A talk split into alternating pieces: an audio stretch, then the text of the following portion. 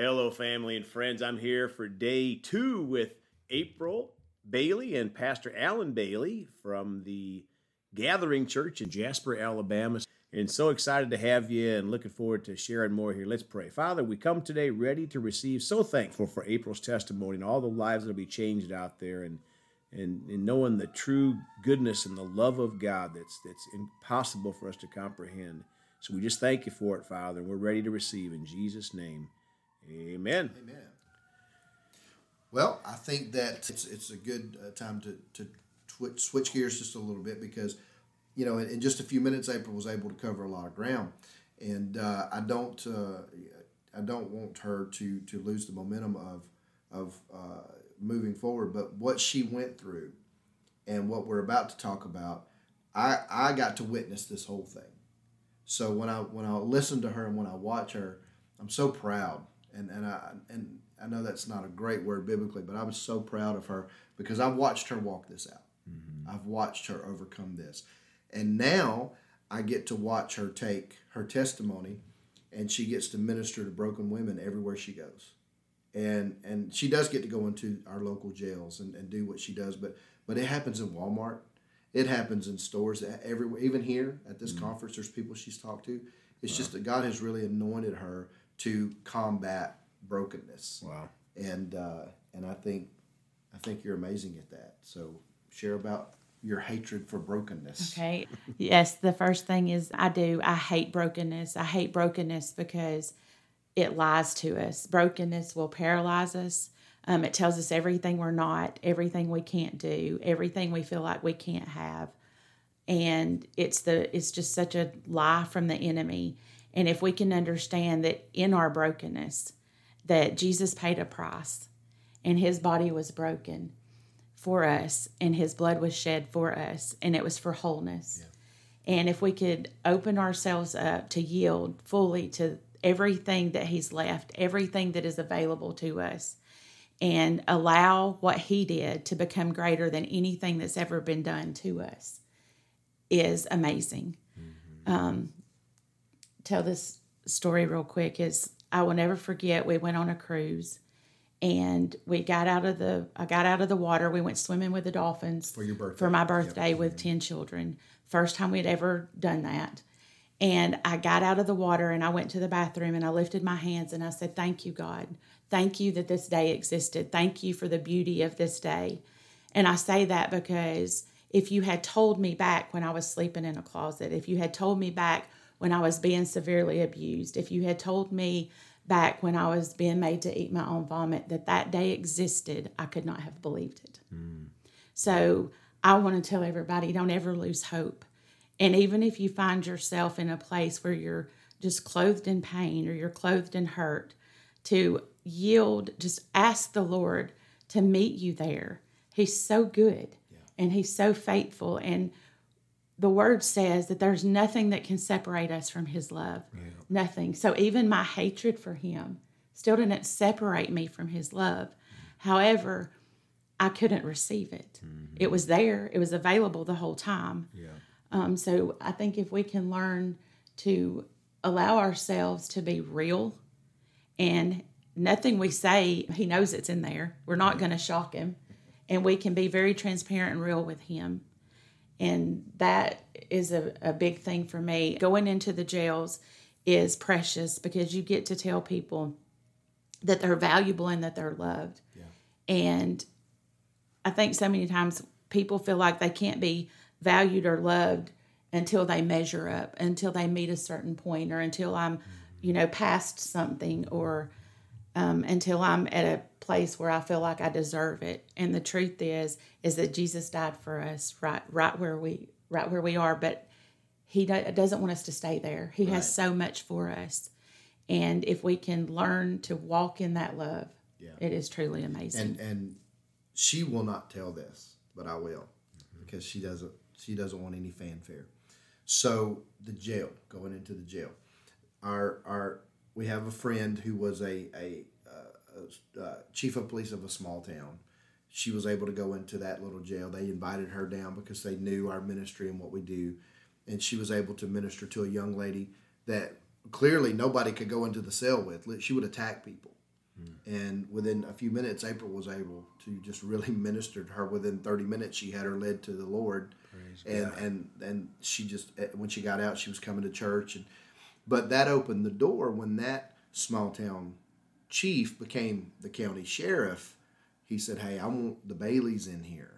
So they invited me down, and I went and did a class. Um, but but in watching the men's rehab class, I was like, "Oh, they're already doing a good job. They don't need me there."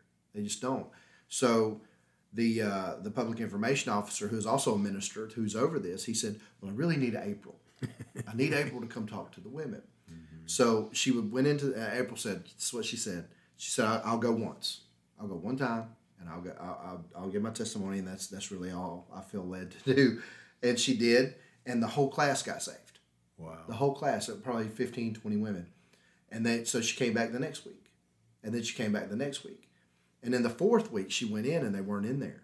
It was the lady who ran the women's part of the jail. And she said, You can't do this anymore. And April, she got a little nervous. She said, Well, did I do something wrong? She said, No, these girls are going back into the dorms and into their cells, and they're trying to tell your story.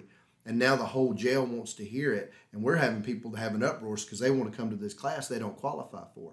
So they literally, for the first time in probably 20 years, opened up the dorms and she has free run. They just basically open the door and say go, Praise and she God. goes in there and she and this has gone on now for uh, a few years and she's and she, again she won't say this, but she she is leading these women to Jesus by the droves, and not only that they're changing like they're getting it.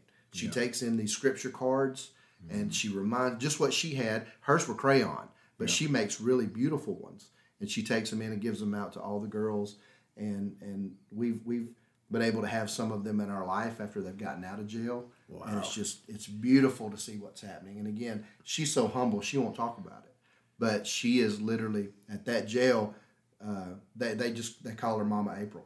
She runs the show in there. You know your story, although it's different in many ways, reminds me of Corrie ten Boom, um, who went yes. through the concentration camps in different kind of, uh, but some of the same kind of things, I believe, in those concentration camps. But and when she got out, she went and just uh, preached the gospel and loved people, and even those guards that abused her and so on. And I don't know why it went off in my spirit. Your to- your story reminds me so much of of getting hurt so deep, but yet there's no valley low enough or no mountain high enough where God can't get to us, Amen. April. And your testimony is such an inspiration. We got a, another minute or so before we pray. Anything to add on to the jail story?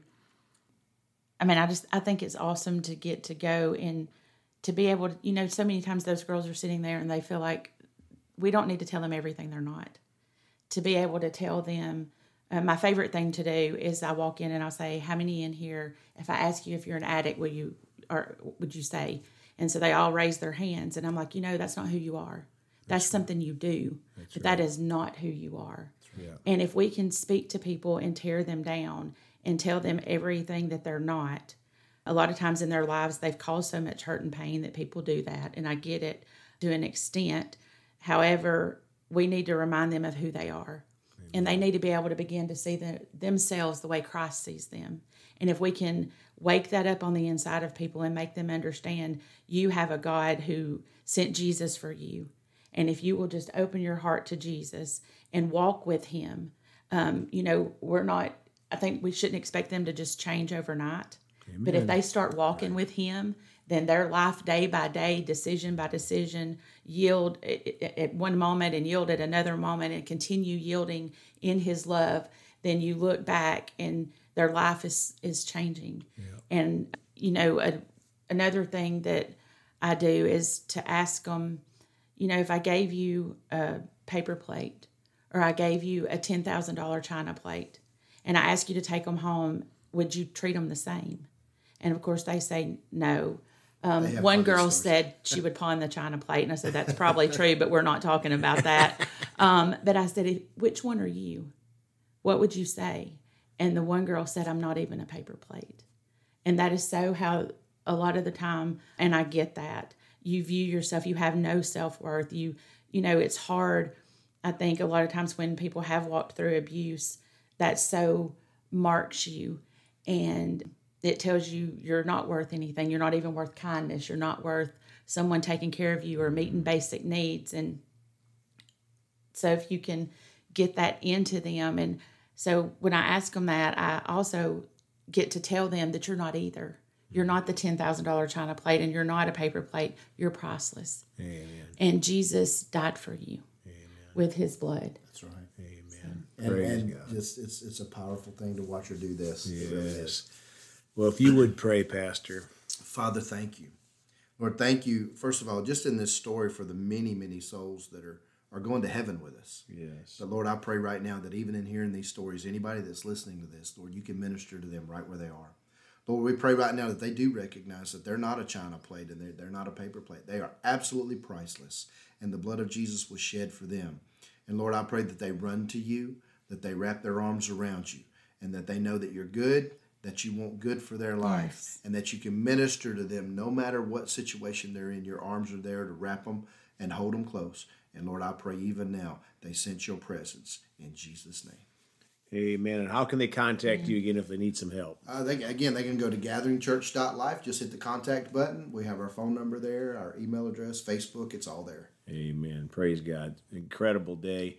Well, folks, we sure do love you all, and God loves you more importantly. Well, please go talk to someone about Jesus today and share the love of God. And, and remember, Jesus thought about you on the cross at Calvary, and he's coming back soon.